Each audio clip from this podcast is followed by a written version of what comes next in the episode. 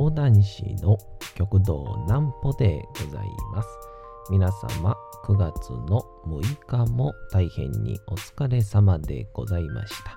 お休みの準備をされる方、もう寝るよという方、そんな方々の寝るおともに寝落ちをしていただこうという講談師極道南歩の南歩ちゃんのおやすみラジオ。このラジオは毎週月曜日から金曜日の21時から音声アプリサウンドクラウド、Spotify、Amazon Music、Podcast にて配信をされております。そして皆様からのお便りもお待ちしております。お便りは極道南歩公式ホームページのおやすみラジオ特設ページから送ることができます。内容は何でも結構です。ねえねえ聞いてよなんぽちゃんから始まる皆様の日々の出来事や思っていることなどを送ってください。ご希望の方にはなんぽちゃんグッズプレゼントいたしますので、住所、お名前お忘れなくと。えー、いうことでございまして、今ですね、もう聞いてらっしゃる方は、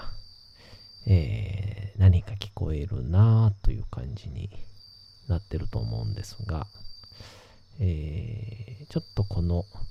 秋っていうこともありますので、まあ、後ろのですね、えー、背景に少し秋のこう夜長の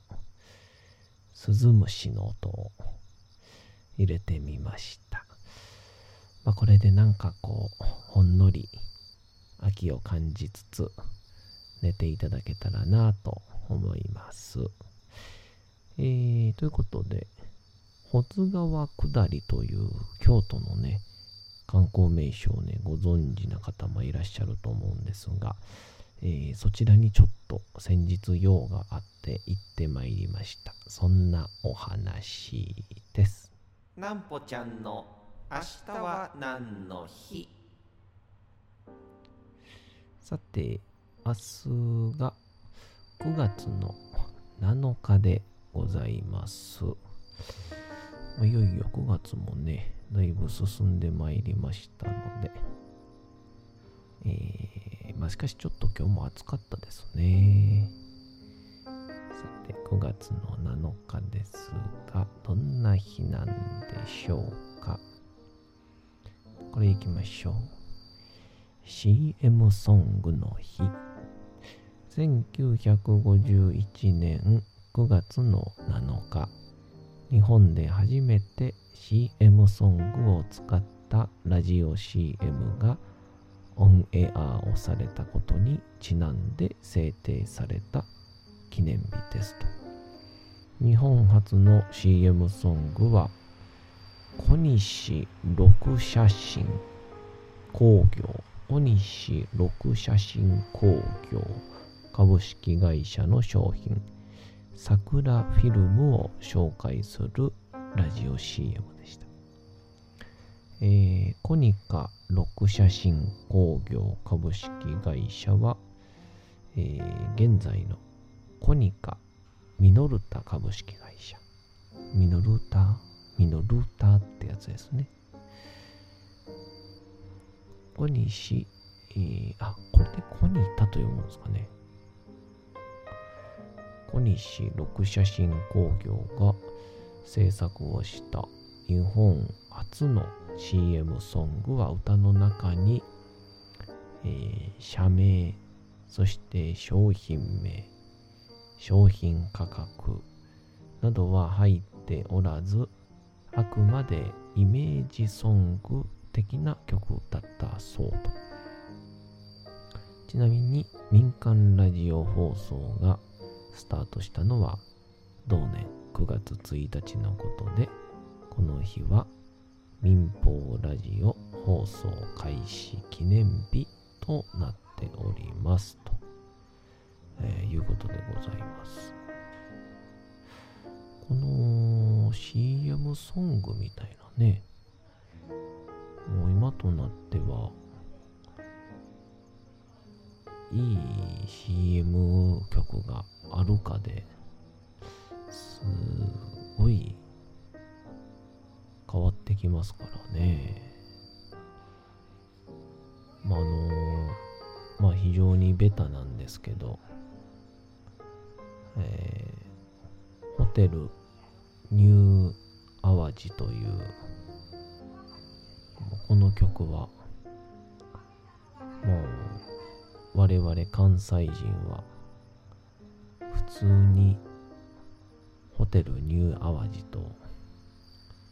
言えないっていうのがね、えー、結構有名なんですけど、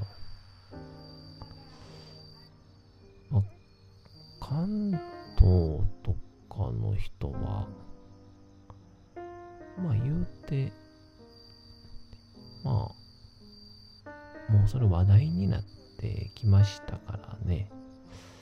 知ってるとは思うんですけど。ホテル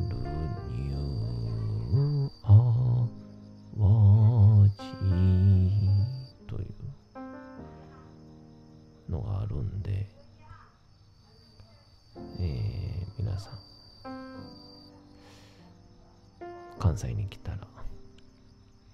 ホテルニューアワジを、えー、体験してみていただけたらなと。まあ、そんなんでですね、京都に保津川下りという、えー、観光地みたいなものがありまして、で、それ何かというと、あの、京都の嵐山ではなく亀岡の方からえー、川がこう、なんて言うんでしょう、山のこう、間をですね、こう、くねくね、くねくね、通ってるんですけど、でそこが、この山の合間にできた場所なので、非常に激しかったりとか、えー、もしくはすごく動きが少ない時とかいろいろある場所がありまして非常に急流になっている場所が多いんですね。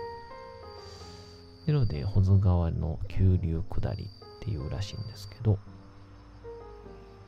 でその亀岡から、えー、京都は、えー、渡月橋のある嵐山まで行くような流れになってるんですけども、そこの急流を、まあ、昔ながらの船で、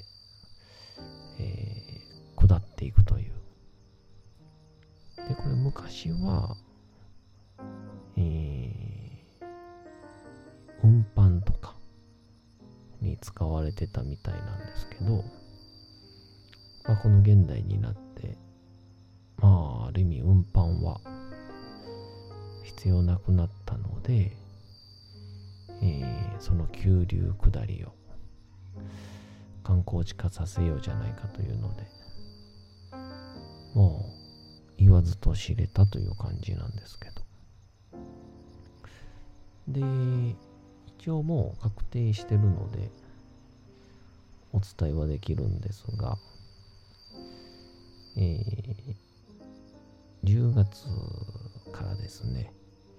えー、毎週の土曜日、ちょっとまあ違う曜日もあったりするんですが、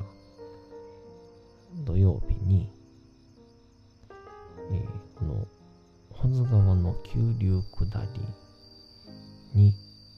講談師が、えー、一緒に同乗しまして、で、この亀岡という地域が、明智光秀が、あの、本能寺の変で、非常に有名な、明智光秀が、えー、この本能寺の変に攻め入ろうとしたときに、まあ、あの、準備をした場所で有名なんですけど、なので、こう、武具甲冑をつけたりとか、ある意味、作戦を練ったりとかっていうような。で、6月1日に出発をして、6月2日の、うん、明朝に到着するという、まあ、そんな感じの場所やったんですけど、その明智光秀自身は、まあ、実際この保津川が整備をされたりとかしたのはもうちょっといわゆる本能寺の変のもうちょっと後のことなのでまあちょっとこうなんて言うんでしょうね。まあちょっとっていうレベルではないんですけどうん。全く、うん。えー、関係はないんですがまあでも、おそらくこの京都の下の方に行ける水流のことはもちろん明智光秀なら、えー、知っていたであろうということでまあそういう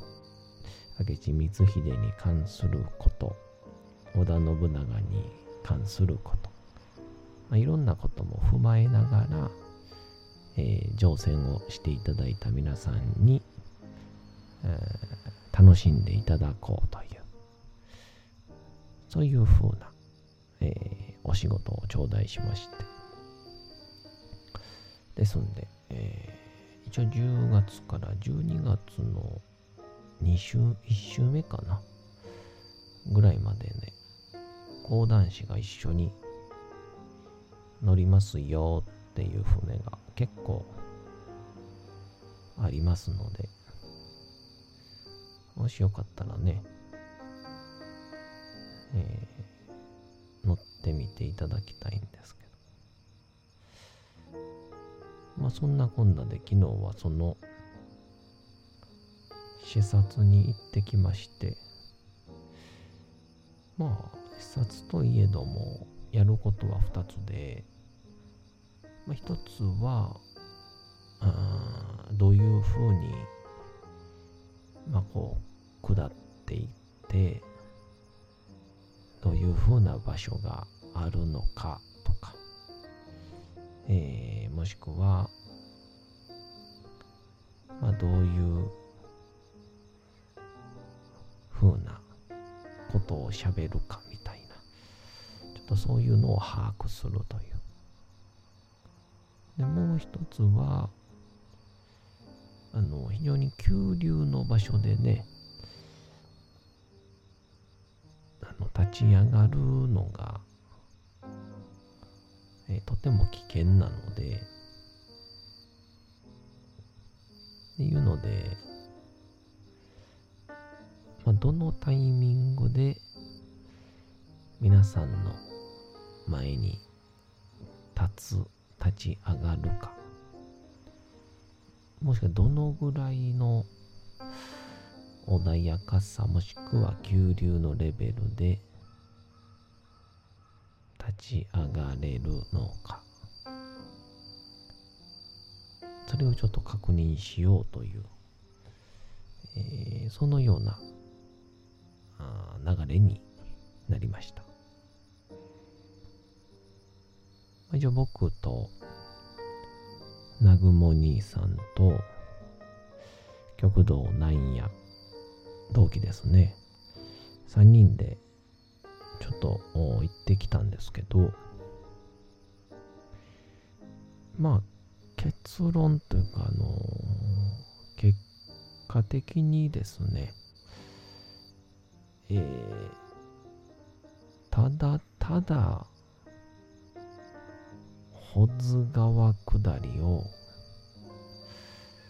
え堪能しただけっていう。えー、や、ほんとね、あの、先方の方には、えー、大変申し訳ないんですけど、めっちゃ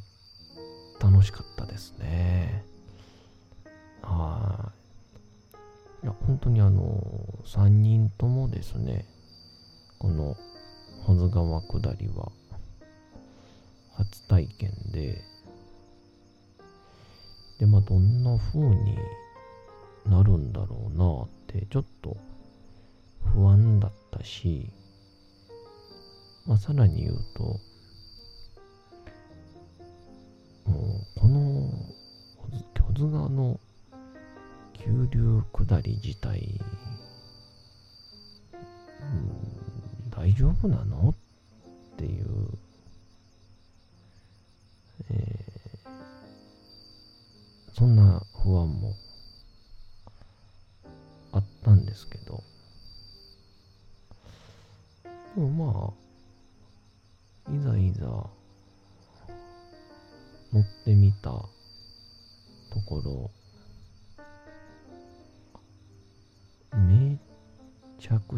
楽しくてですね。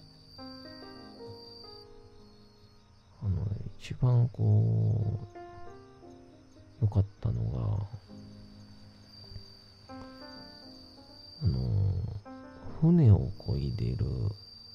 まあ、いわゆる、ガイドさんというんですかね、まあ、船頭さんか、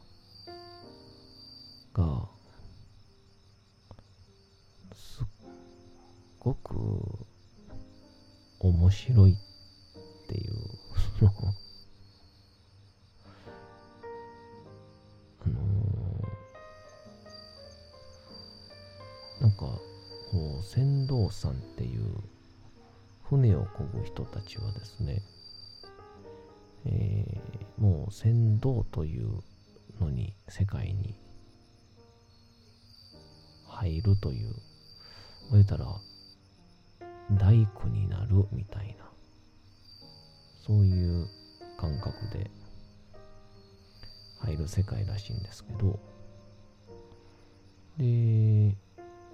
そういうところに入るとこの亀岡に、えー、必ず住んでくださいねってなるらしいんですね。で、その中でちょうど一人、だいたい今で入って3年目ぐらいですっていう。25歳の男の子に出会いまして、まあ、なんとなんと、入った理由がですね、その、保津川下りの、えー、理事長みたいな人がいるらしいんですけど、理事長の息子に引き込まれてなったはいいが結局その息子は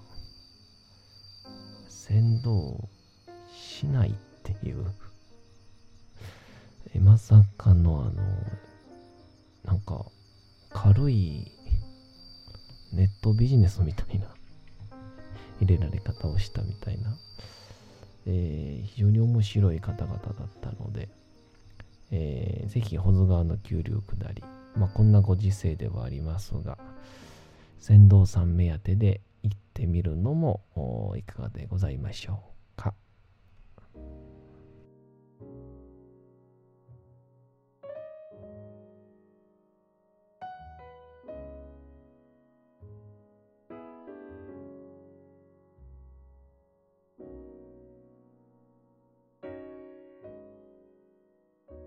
さて、時刻はうとうと朗読会の時間となりました。皆様、小さい頃眠れなかった時に、お父さん、お母さん、おじいちゃん、おばあちゃん、お世話になっている方に本を読んでもらった思いではないでしょうか。なかなか眠れないという方のお力に寝落ちをしていただければと、毎日様々な物語、小説をお届けしております。えーさて、えー本日もお読みしますのは、チャップリン自伝若き日々でございます。えー今回で34回目ですかね。思いのほか、結構進んでおります、えーどうぞどうぞ本日もお楽しみください。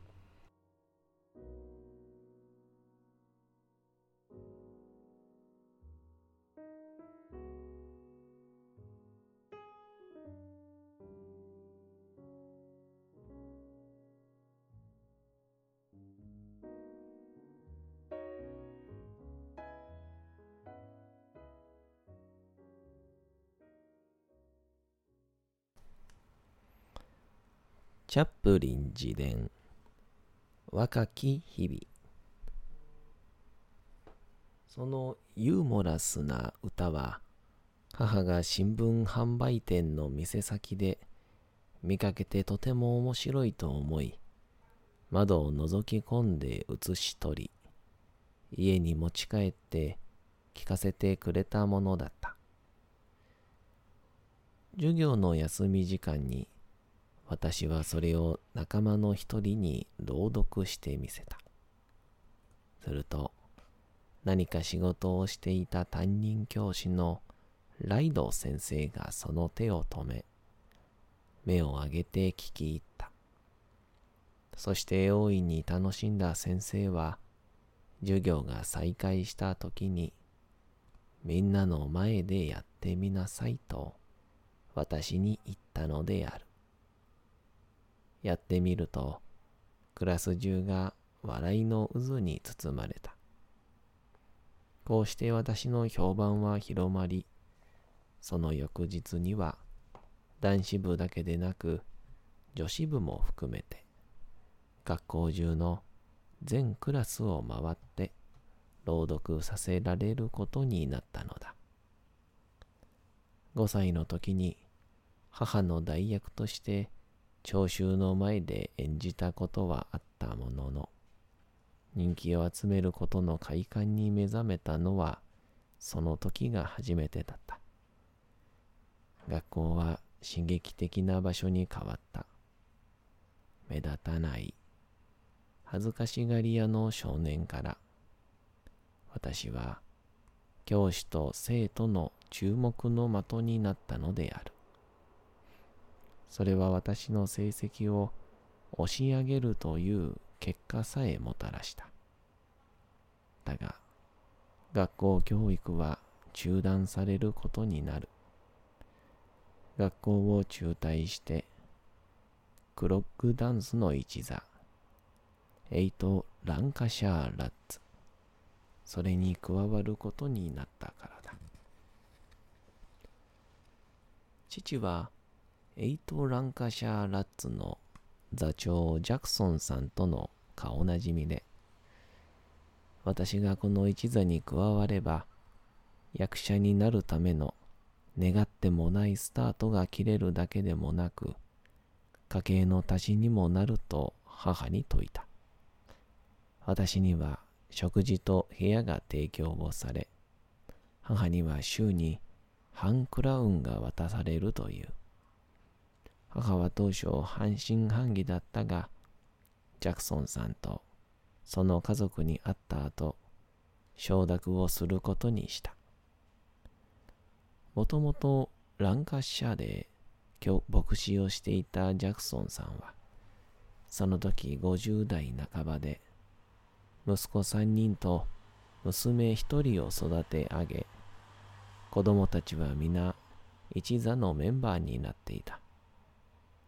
敬虔なカトリック教徒で、最初の妻が亡くなった後、再婚すべきかどうか子供たちに相談をしたという。その結果、めとることになった2番目の妻は、彼より少し年上で、彼女と所帯を持つに至った経緯を、ジャクソンさんは神妙な面持ちでよく聞かせてくれた。彼は新聞に妻求むという広告を出したのだという。すると300通を超える手紙が殺到をした。そこで神のお導きを仰いだ後に、たった一通だけ開封した手紙が、今のジャクソン夫人からのものだったそうだ。彼女も元教師で、彼の祈りが通じたのか、同じくカトリック教徒であった。さて、本日もお送りしてきました、なんぽちゃんのおやすみラジオ。というわけでございまして、9月の6日も大変にお疲れ様でございました。明日も皆さん、街のどこかでともどもに頑張って、夜にまたお会いをいたしましょう。なんぽちゃんのおやすみラジオでございました。それでは皆さん、おやすみなさい。